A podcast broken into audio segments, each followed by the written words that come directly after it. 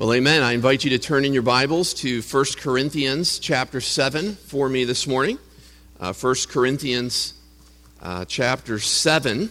Uh, today we get to start into a new section of the book of 1 Corinthians. And uh, I am titling the next three sermons uh, this morning, this evening, and then next Sunday morning as Marriage Counseling from the Apostle Paul marriage counseling from the Apostle Paul. Paul. It comes in three parts, and so that's what we're going to be looking at here together today. As I said uh, in one of my comments earlier, there are all sorts of conflicting views about how we should function or behave within marriage, and so it will be refreshing and very important. It's critical to hear what the Bible says about how we should be functioning uh, within marriage. In the introduction to 1 Corinthians, I took a little bit of time to show you a device that the Apostle Paul puts into uh, a literary device that he puts into the second half of the book of 1 Corinthians. You can see this device in chapter 7 twice. If you look at chapter 7 and verse 1, he says, Now concerning, or now as touching. And then if you look again down in verse 25, he uses the same exact literary device when he says, now concerning, or now as touching there. He does this six times through the latter half of the book of First Corinthians to let us know when he is moving on to a new topic. But these just aren't any topics that he or the Holy Spirit uh, led him to write. These are topics that he is addressing because the Corinthian church had written a letter to the Apostle Paul that had questions and statements in it. And so, Paul, when, when you see these devices, Paul is responding to questions or statements that some within the Corinthian church made to him. So in 1 Corinthians chapter 7 verses 1 through 24, Paul di- discusses, discusses questions or a group of questions that the Corinthians posed to him about marriage. Look at chapter 7, verse 1. Uh, now, concerning the matters of which you wrote, it is good for a man not to have sexual relations with a woman. But because of the temptation to sexual immorality, each man should have his own wife and each woman her own husband. As you're reading through this text, it becomes obvious that Paul is going to be dealing with things that the Corinthians were saying about men and women within marriage. Now, you might be here this morning and ask something like this uh, I am single. How is this section going to help me? Okay, you just said three sermons. Maybe I should just like skip out on the next three. Okay. Uh, however, from your pastors, we believe that every member should be well trained to help people in counseling or assist those within the body who have needs. I find it very interesting that this marriage counseling in this text comes from the single Apostle Paul. He had a lot to say about marriage in this text. So, regardless of whether you're single or married, there's going to be something very good in here and helpful to you as you minister to others within the body. And by the way, all of those of you who are here today and who are single, you will have your own set of sermons in a few weeks. When you look at chapter 7, verse 25, it says, Now concerning the betrothed or those who are engaged, those who are single, and then it'll talk about widows and widowers. So you will have your own sermons in a few weeks. And I'm going to be calling upon all married people at that time to pay close attention to what the scripture says so that they might be able to minister to people within the body who are single. Okay, so this text is for all of us. And I want to encourage you to pay close attention to what Paul does here. Um, in verses 1 through 16, he answers three questions about marriage. That's how I understand the text. Three questions that the Corinthians posed to Paul about marriage. We're going to deal with one this morning and two this evening. I'll tell you about this evening's sermon later, but two this evening, only one this morning. The question that he addresses in 1 Corinthians 7, verses 1 through 6, is uh, found on your handout there in your notes. The question is Is intimacy within marriage forbidden? Okay, I'll repeat it again. Is intimacy within marriage forbidden? For some reason, some of the Corinthian believers wondered if intimacy within marriage was forbidden. And so, what I would like to do is, I'd like to look closely at verses 1 through 6 to see the nature of the issue in Corinth that Paul was facing, and then look at Paul's counsel or advice to this church in verses 3 through 6. So, I've got a simple outline this morning. Verses 1 and 2. Point 1 are, is a discussion of the Corinthian marriage problems, verses 1 and 2. And then Paul's marriage counseling will come in verses 3 through 6. So look down in your Bible at verse 1 again. It says, Now concerning the matters about which you wrote, it is good for a man not to have sexual relations with a woman, but because of the temptation to sexual immorality, each man should have his own wife and each woman her own husband. I want to encourage you to pay close attention as I explain verses 1 and 2, because many Christians today misunderstand and misapply verse 1. Okay, it's one of my pet peeves. I have seen this verse misused so many different ways in the Christian church. And so, what I would like to do first of all would be to look at that, that phrase near the, the end of verse 1. It's translated in the King James this way It says, It is good for a man not to touch a woman. I want to I want to think about what that might mean. Does, does that mean every time I accidentally brush up against someone of the opposite sex that it's wrong, I'm touching them, so it's a sin? Of course not, right? It, it cannot mean that. Regarding this phrase, uh, to touch, Gordon Fee makes this statement. Let me just read to you what his, his uh, conclusions were on it. He said, The idiom to touch a woman occurs nine times in Greek antiquity, ranging across six centuries and a variety of writers. And in every other instance, without ambiguity, it refers to having sexual intercourse. Thus, it appears that when Paul says it is good for a man not to touch a woman, he's talking, this is a metaphorical way for him to describe sexual relationships which is why the ESV has translated this verse it is good for a man not to have sexual relations with a woman. Yet there's much more to learn about this phrase if we're going to understand it this morning. If we're going to walk out of here saying we understand the passage, we've got to drill down just a little bit deeper. Okay? So uh, there are two basic ways to interpret that phrase it's good for a man not to touch a woman. Some people suggest that what, what is going on here is that this is Paul's statement or Paul's point. So Paul is saying it is good for men not to touch a woman. If, if we understand it in that way, Paul is then talking about uh, extramarital or premarital relationships. He's talking not about marriage, but he's talking about giving kind of a general principle or rule that men should not be touching women in that way. Okay, uh, but I want to suggest that that's not the best way to understand the point. The other way of understanding it that makes much more sense in the Bible is to see this as a Corinthian slogan again. A Corinthian slogan. This is something the Corinthians penned in a letter to Paul. This is a principle that they wrote down. It is good for a man not to touch a woman. But that what actually happens after that is Paul uh, disagrees with that statement.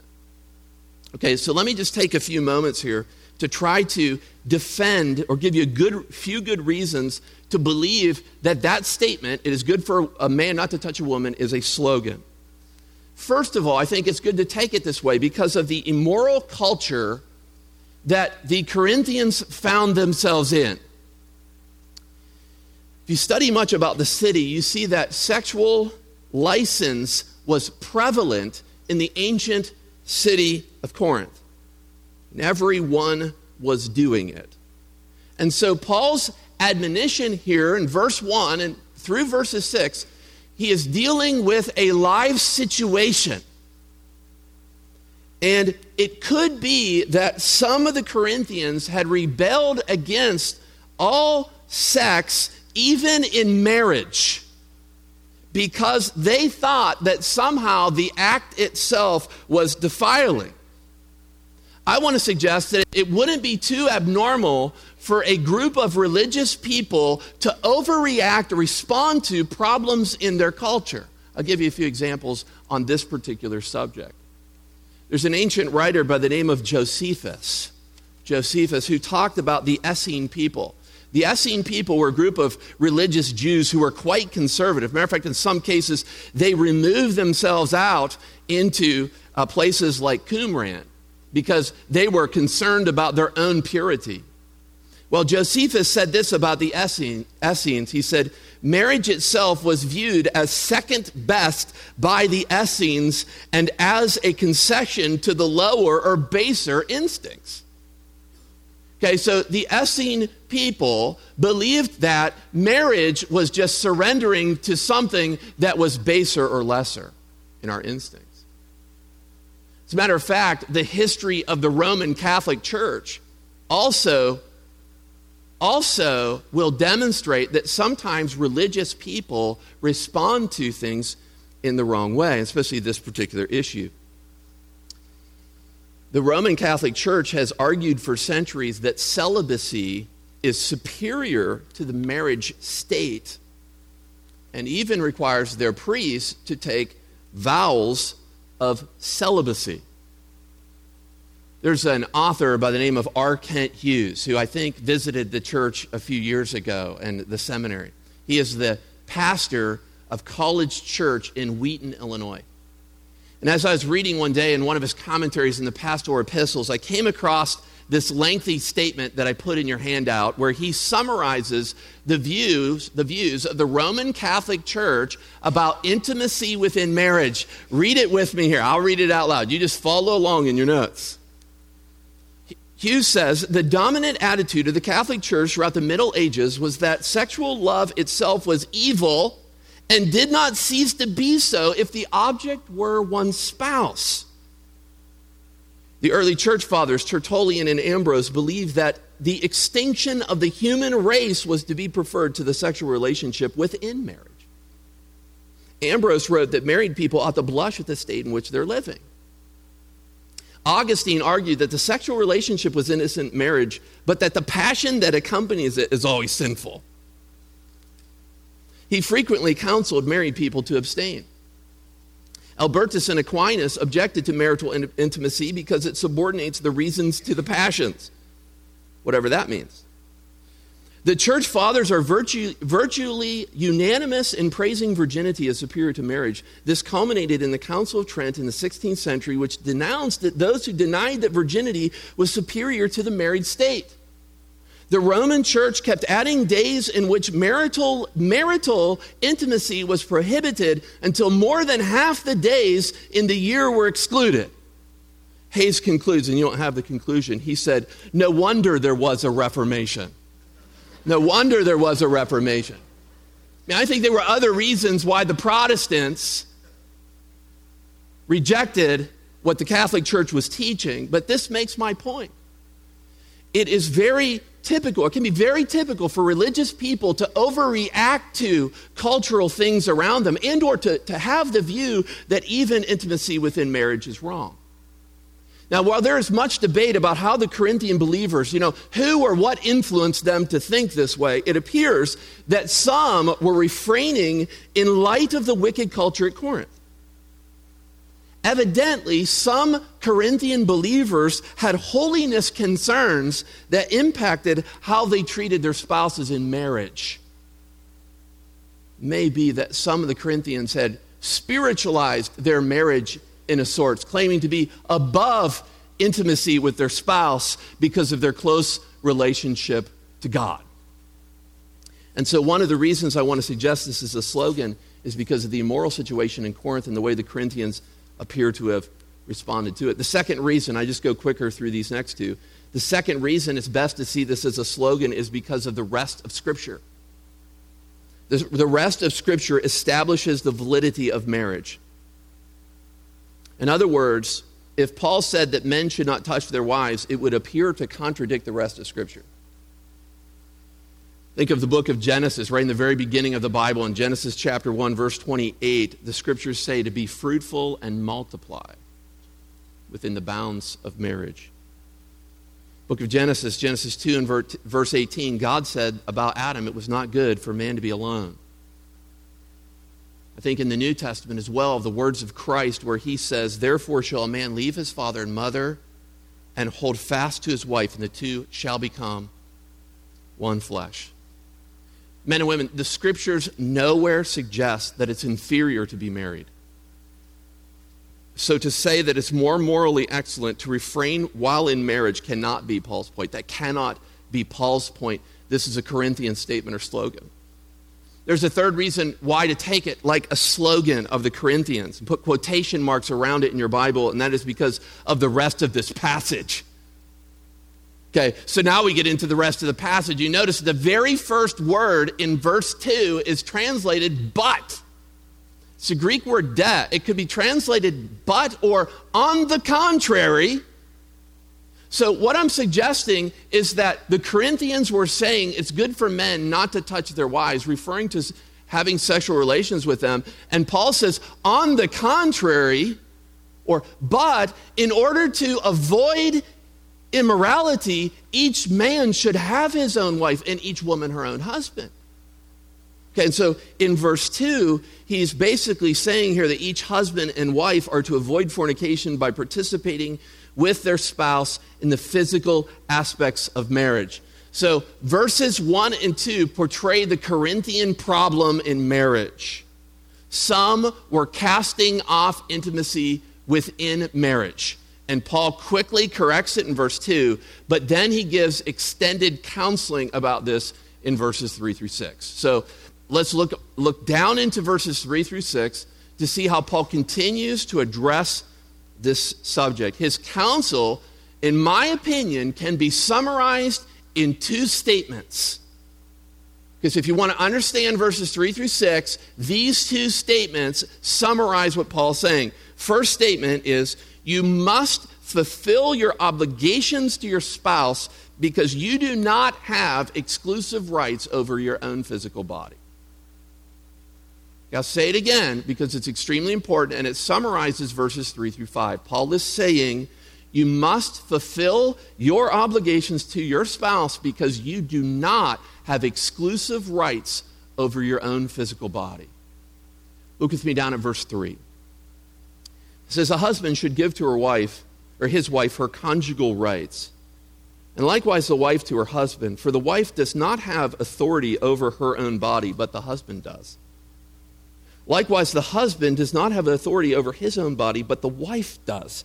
Do not deprive one another. That's the command.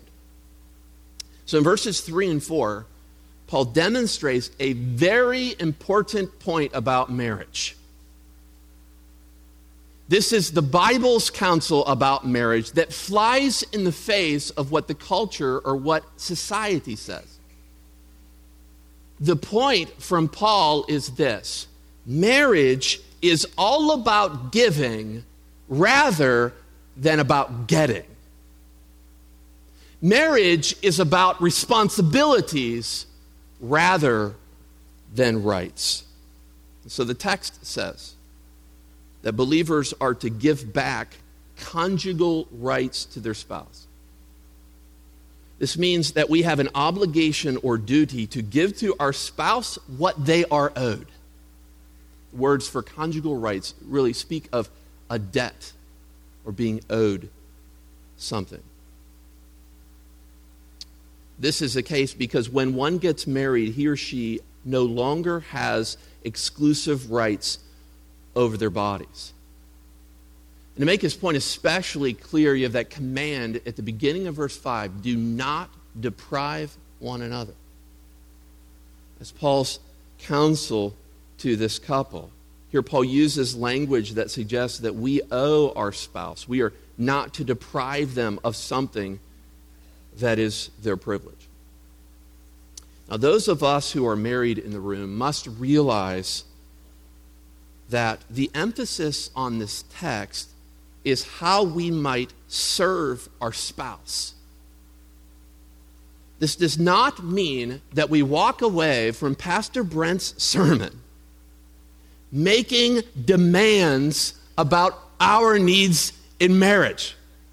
I think I got like my new favorite life verses here or so. No, this is not about your own needs. I mean, look at the, the first words of verse 3. I just want to read the first four words in your English Bible in verse 3. It says, The husband should give. Important verb, not demand, not expect. The husband should give to his wife. And then it, it reverses it and it assumes the same verb. The, the wife should give to her husband. This text is not about making demands. It's not about entitlements. Rather, it implores you to affectionately care for and serve your spouse. So we need to be very careful in what we do with this text and how we use it. So if our spouse is sick or suffering or in pain, please don't pull out this text to put pressure on them, to guilt them. This text is about giving, not getting. Marriage is about responsibilities, not my rights. Okay, so as we work through this text, we will hear all kinds of different voices in our society telling us what to do, and explaining our rights, but we must follow the Bible instead. Men and women, if we could love like this, then our spouses will know that we love them for much more than their body, but that we care for their whole spirit, soul, and body. That we long to see them grow in their walk with the Lord Jesus Christ. And so, as I'm summarizing Paul's point in verses 3 through 5, I say, you know what? If the first point is you must fulfill your obligations to your spouse because you do not have exclusive rights over your own body. The second point verses 5 and 6, I would summarize this way You can refrain from your spouse for a short time, but only with mutual consent. Paul here gives an ex- exception which is followed by immediate disclaimer. The exception is found at the end of verse 5. He says, Except perhaps by agreement for a limited time, that you may devote yourself to prayer but then come together again so that Satan may not tempt you because of your lack of self control. Paul's point at the end of verse 5 is that temporary abstinence, see the phrase for a limited time? Temporary abstinence with mutual agreement, see the phrase by agreement, both parties agreeing, is permitted. Permitted within marriage. Temp- temporary abstinence with mutual agreement is permitted, but then he, he explains a little bit further by, by, by saying that there must be a mutually recognized spiritual purpose for abstinence, temporary abstinence in marriage. And, and I get that from the phrase, that you may devote yourself to prayer. See, there must be some spiritual reason or something that would cause us to do this temporarily. The words give yourself to are only used by Paul in the section. And they mean that we would give, that the couple would give their time or their attention to prayer for some spiritual purpose. So, what kind of spiritual purpose or what should we pray for? Uh, it's been a tough question for me to consider this week. It's been difficult to try to ponder, okay, exactly why, what is the reason, so that you might give yourself to prayer, but what specifically would you be praying about or for? in my studies, I found one particular place in the Old Testament that I think is important to look at. So go back to Joel chapter 2 for a moment. Keep your finger here. We'll be in Joel 2 just for a minute or two. Joel chapter 2. I want to read you a portion of Scripture in verses 12 through 16, which is an Old Testament example of counsel from the prophet Joel for couples to abstain temporarily for a significant spiritual reason. Look with me in verse 12 from Joel the prophet, Joel chapter 2. Yet even now, declares the Lord, return to me with all your heart, with fasting, with weeping, and with mourning, and rend your hearts, not your garments. So the prophet Joel is calling upon Judah and Jerusalem to repent, to have torn hearts, not torn outer garments. Look at verse 13 uh, in the middle of the verse. Return to the Lord your God, for he is gracious and merciful, slow to anger, and abounding in steadfast love, and he relents over disaster. If you're here on Wednesday nights, you might recognize that phrase there again from another prophet who's repeating how God revealed himself in the law of Moses. Repent, for you never know. God might turn from his anger and forgive us. That's what the prophet says, verse 14. Who knows whether he will turn and relent and leave a blessing behind him, a grain offering and a drink offering for the Lord your God. Blow the trumpet in Zion, consecrate a fast, call a solemn assembly, gather the people, consecrate the congregation, assemble the elders, gather the children, even nursing infants. Let the bridegroom leave from his room and the bride her chamber. We understand this text, the prophet Joel is requiring the people of Judah and Jerusalem to fast and pray about their sin, to assemble the elders and the children together to declare just how serious they are about the gravity of their sin. And at the end of this text, I think what he's saying is even those in the honeymoon tent should come out and fast and pray so that they might indicate the seriousness or the brokenness that they have regarding their sins and the sins of the nation. Okay, so you could go back to 1 Corinthians chapter 7 and verse 5. As Paul's working through this text, he's saying you must have a significant spiritual reason for temporary abstinence with mutual consent. And that would be that you would give yourself to prayer. Paul closes in verse 5, if you look at the end of the text, with uh, a discussion of uh, a reason here why this exception should not be practiced in a prolonged way. Prolonged abstinence in marriage is a problem. And so he says that believing spouses should come together again. You see in your Bible, 1 Corinthians 7 5, should come together again so that Satan tempt you not because of your lack of self control. In other words, Satan might get a hold on you or your spouse if you continue this way indefinitely. And so it's not a good idea from the Apostle Paul. I told you, you're going to get marriage counseling today from the Apostle Paul. This is continuing this way is not a good idea because Satan will tempt you in the moral arena and it might cause you or your spouse to fail. Men and women, those of us who are in the room who are married must realize that one of the purposes of the marriage bed is the preservation or the protection of the purity of our spouse. This might not and, and is not maybe the, the main reason for intimacy within marriage, but it is a reason. Other reasons present themselves in the scripture, like reproduction and pleasure. However, it's a legitimate safeguard in a marriage when people would engage in this act together.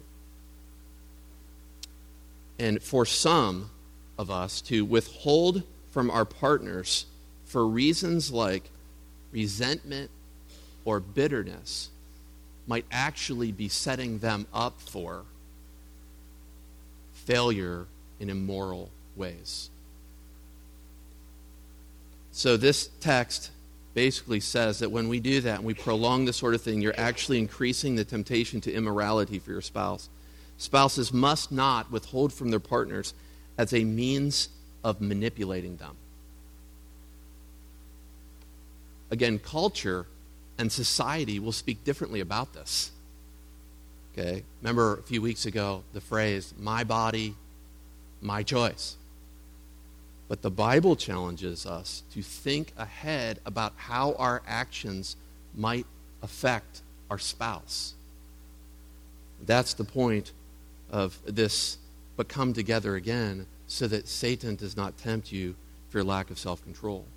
He follows that, that brief exception up with a disclaimer in verse 6.